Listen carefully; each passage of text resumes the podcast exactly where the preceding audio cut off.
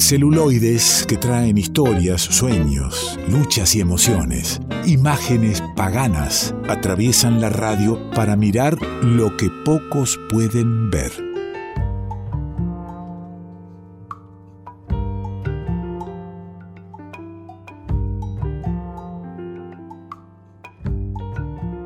Y si en plena pandemia estás pensando qué, qué ver, con qué, qué, poner en una pantalla, con qué toparte y poder no solo pasarla bien, sino eh, reflexionar sobre algunos temas, aquí tenemos a nuestro amigo Juan Manuel del Río ya dispuesto a convidar lo, lo mucho que, que él suele, suele ver en la vida. ¿Cómo le va, amigo? ¿Cómo le va, don Alejandro? El placer de saludarlo. ¿Qué dice? Eh? Aquí extrañándolo, eh? extrañándolo. Ah, por favor. Bueno, hoy tenemos para hablar un poquito sobre películas argentinas, ¿no? Nosotros en estas columnas nos vamos a otras geografías, a veces retomamos películas argentinas, a veces en las pastillas que humildemente hacemos este, cada semana también hablamos de películas argentinas, pero hoy vamos a tratar de ordenar un poco la situación. ¿no? ¿Qué es el cine argentino? Que también es una pregunta que nos puede servir para pensar en otras geografías.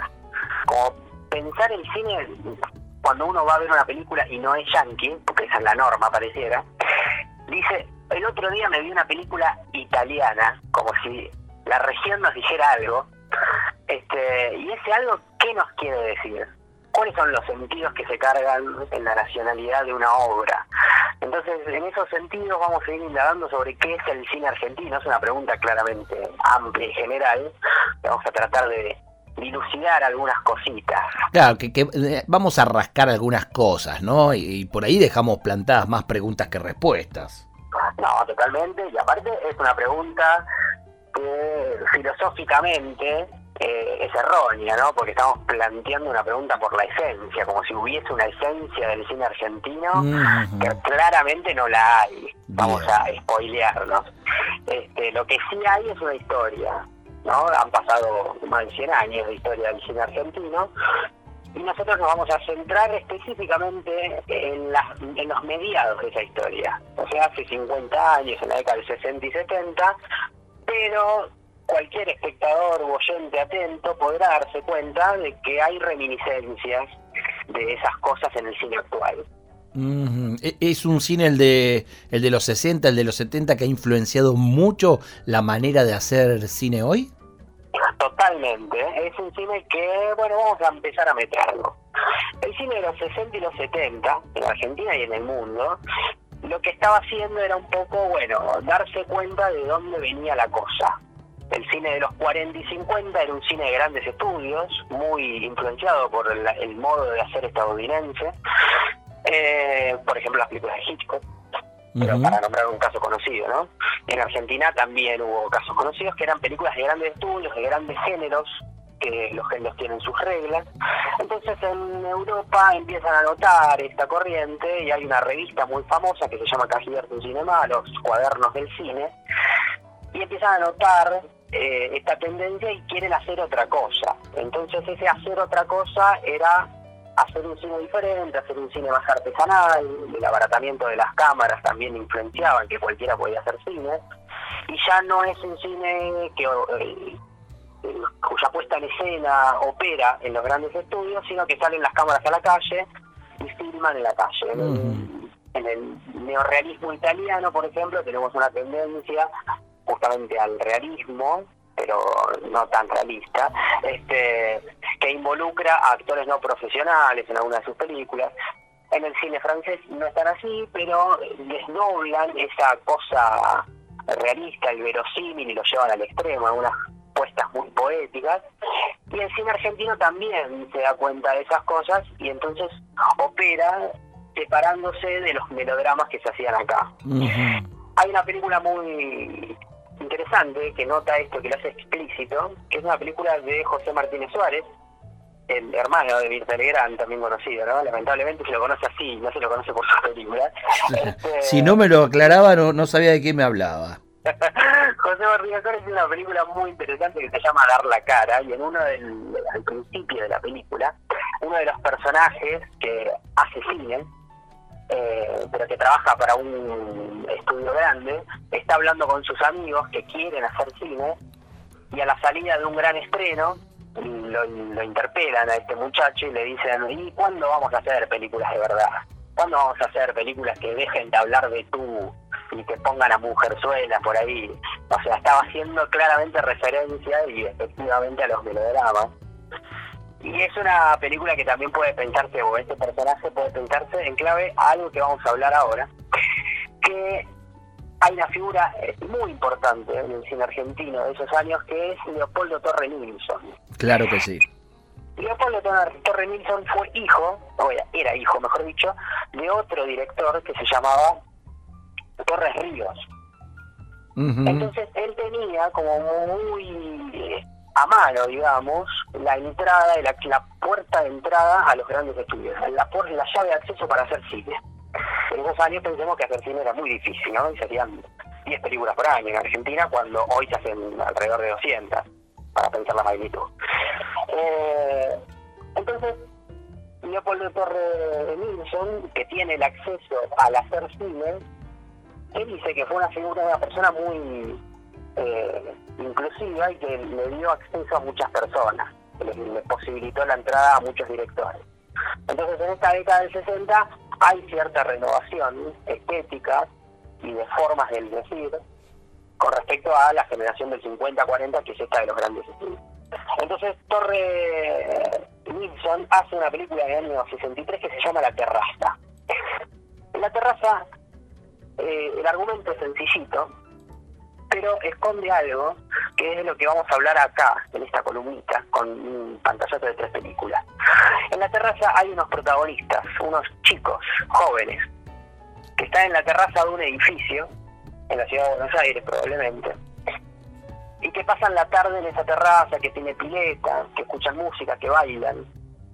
Entonces todas esas cosas que van pasando en la película que nos ponen en, escena una figura que en el cine argentino antes no estaba, que era la de los jóvenes. Y hay una película también de esos años que se llama Los jóvenes viejos, que también va en esa sintonía. Es como que los directores, que eran jóvenes, están diciendo, bueno, pongámonos nosotros también, contemos las historias que nos pasan a nosotros. Y eso hace también a la modernidad del cine. Eh, en los melodramas las personas capaz que eran jóvenes pero parecen viejas capaz que tenían 30 años los actores, pero parecen como que representan grandes dramas, grandes personajes. Porque las historias los ubicaban lejos de lo que era la vida de alguien de 30 años, digamos. Claro, y los ponían en caserones y parecían ser que eran los dueños de esas casas. Entonces esas películas como La Terraza o como Los Jóvenes Viejos nos están diciendo, bueno, los jóvenes en realidad están teniendo otras preocupaciones, no tienen casa, viven con los padres, muchos de ellos, y están en permanente conflicto con los padres. Este, y eso es algo que lo podemos notar en cualquier película de hoy en día también. la, relación entre esos jóvenes que tienen entre 20 y 25 que están estudiando, que viven con los padres capaz todavía, cómo es esa relación. Y a su vez, un grupo de jóvenes compuesto por más de tres personas, siempre es heterogéneo, siempre hay diferencias, siempre hay intereses distintos, formas de pensar diferentes. Y en la terraza está situada en un momento histórico también, ¿no? Pensemos que estas películas tienen un contexto, un aquí y ahora. Ese contexto histórico era eh, la proscripción del peronismo. Eh, hay un personaje que no casualmente quizás está interpretado por Leonardo Fabio, eh, que es un personaje que es un militante, o por lo menos que pareciera ser que trabaja con, con la militancia política, con, con los sindicatos, entonces ahí en la película hay algo raro en esa construcción de ese personaje. Parece ser como incluso un salvaje, digámoslo. Porque sobre el final de la película ese personaje hace algo, que no lo vamos a spoilear, pero hace algo que vos decís, eh, esto no lo están haciendo los otros personajes. ¿Por qué justo el que tiene un pensamiento político o el que actúa de determinada manera eh, hace esto? Eh, señala la, la barbarie, ¿no? del del tipo del tipo que tiene un compromiso político.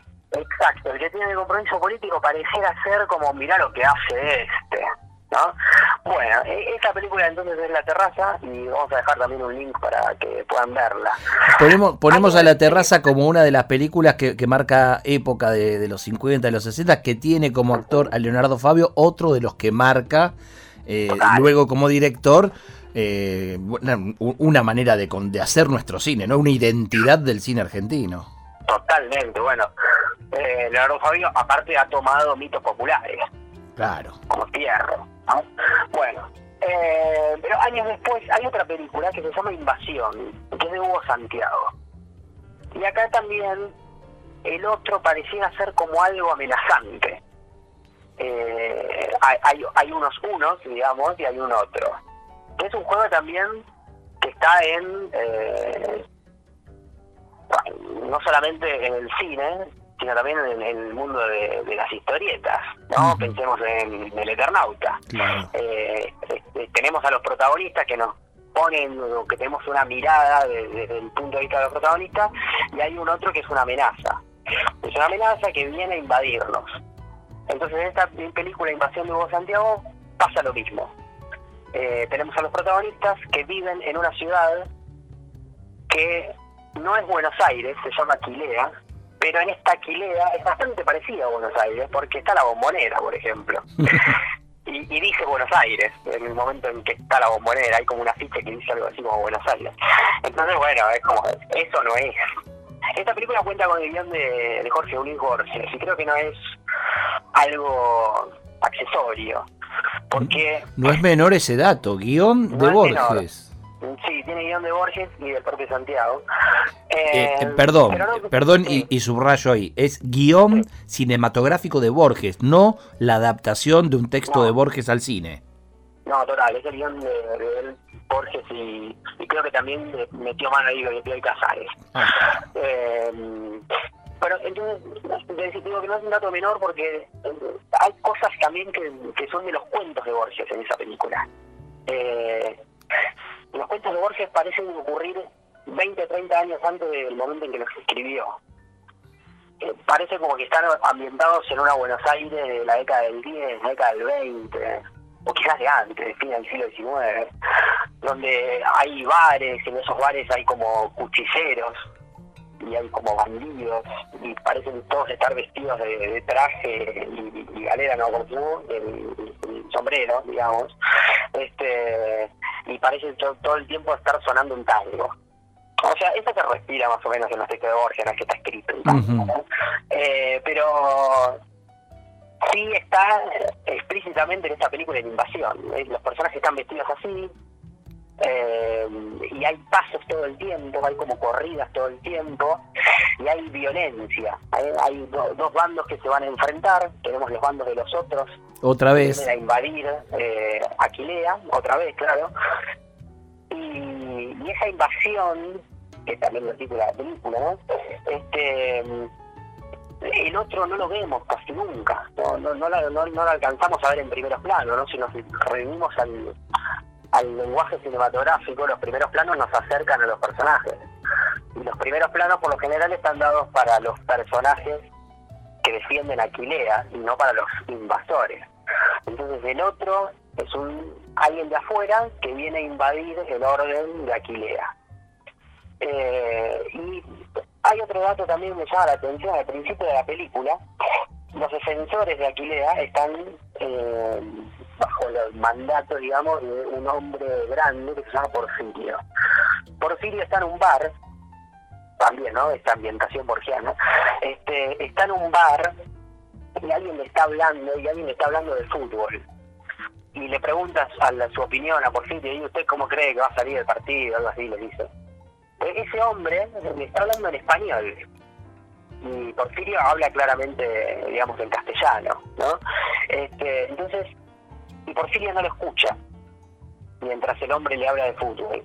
Entonces ahí, y, y la cámara únicamente toma Porfirio, no fuera de campo está ese otro hablándole de fútbol. Entonces ahí que tenemos a este hombre que está comandando esta resistencia a la ciudad, más o menos de manera clandestina, y que no se está interesando por aquello que le están hablando. Entonces hay como como un desprecio a lo popular, podemos decir.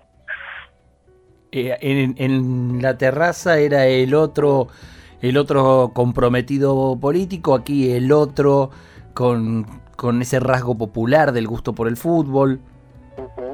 Entonces, bueno, y a, su vez, el otro rasgo del otro en invasión, igual el otro acá en invasión este que habla del fútbol no es el otro, es digamos un, un personaje común, porque está en el bar. Pero los personajes que invaden andan a caballo, por ejemplo. ¿Quiénes andan a caballo en el siglo XIX, por ejemplo? Los salvajes. Este, o sea, cuando uno piensa en los pueblos originarios, por ejemplo, en las corridas y esas cosas, las estampidas, son los, los, los salvajes los que andan a caballo, los que saquean ciudades. Desde ese otro al que no accedemos, que lo tenemos, nunca lo tenemos en primer plano, y cuando lo vemos, lo vemos subidos a un caballo, y, cuando eh, están en escena golpean, porque son violentos, una concepción un poco extraña. Ahora bien, no podemos decir bien en, invasión quién es ese otro. Nosotros podemos, hay indicios en la narración, hay indicios en la película, pero no podemos decir bien quién es ese otro. No podemos decir bien quién es ese uno, quién es la resistencia, porque si uno lo piensa en la década del 60, la resistencia era la resistencia peronista. Claro. Pero la película no parece ser como Aquilea, una ciudad peronista que vienen a, resistir la invasión de, la oligarquía, digamos. Eh, entonces hay, hay como matices ahí medio extraños que, bueno, está en el espectador tratar de ponerle sentido a esas cosas. Juanma, y estas, estas películas como, como botón de muestra de una época que, que decís, eh, hacen a la historia. Me gustó eso de que no hay una esencia que diga el cine argentino tiene que tener estos condimentos para ser argentino, sino que sí hay una historia y, esa historia, aunque no se haga estricta referencia, eh, está en, nuestro cine a través, a través del tiempo y se marca fuertemente, como decís vos, en los 60 y en los 70. Eh, ver hoy estas películas de, de aquel tiempo eh, han envejecido eh, son películas que, que, se, se, ven y, realmente uno va a la búsqueda de, esas perlitas que, convenía no perderse y tener también esa historia dentro de lo visto? No, mira, totalmente. Son películas completamente modernas en, su forma de hacer. Y sumo otra, si querés, que es Los Traidores de Glazer, que nos va a quedar afuera. Pero es para poner justamente el contraejemplo, porque si tenemos acá estas dos películas de Terraza de Invasión como muestras de cine moderno, pero que la política es algo esquivo o algo extraño, eh, en Los Traidores de Glazer la política es mm, explícito, ¿no? Y, el, punto de vista es claro, el punto de vista político en, Los Traidores es claro. Y quiénes son los traidores del título es clarísimo también. Y esta película es absolutamente eh, coyuntural porque está hecha en un momento preciso de Argentina, pero la vemos hoy y la entendemos perfectamente porque muchos de los problemas que toca Glazer en los traidores son completamente actuales. Yo, yo te eh, propongo, y le propongo al oyente, ¿no? Nosotros vamos a estar publicando en nuestras redes eh, La Terraza e Invasión para que, para que puedan verla y, tienen esta semana para poder verla y te propongo que la pastilla de la semana que viene para que publiquemos también sea Los Traidores, porque me diste ganas ahora de también, de también verla. Sí, sí, hablamos de los traidores entonces en la pastilla. Eh, y si querés, para redondear, esa pregunta que habíamos hecho al principio de, qué es el cine argentino, bueno, justamente como no es una ciencia, el cine argentino es todo esto.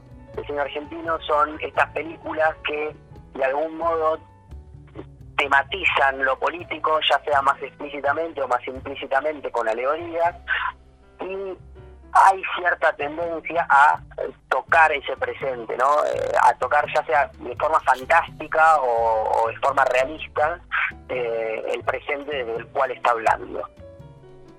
Parte de nuestra identidad eh, en el cine traído, traído en este par de películas que vamos a estar compartiendo para que las puedas ver en casa en el momento que elijas. Solo tenés que ir a nuestras redes, al Instagram, al Facebook y están los links que gentilmente nos acerca a Juan Manuel del Río. Amigo, le mando un abrazo grande y hasta cada momento. Por favor, un gran abrazo. Juan Manuel del Río trae aquí al revuelto sus imágenes paganas.